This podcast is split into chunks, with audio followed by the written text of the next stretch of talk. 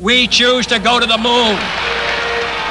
On July 20, 1969, lunar module pilot Buzz Aldrin landed the first human beings on the surface of the moon, returning to Earth on July 24th.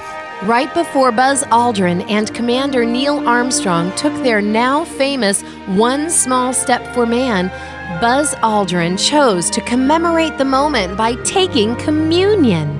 Before stepping down the ladder onto the moon's surface, Aldrin signaled Houston for a few moments of silence for each person listening to give thanks in his own individual way.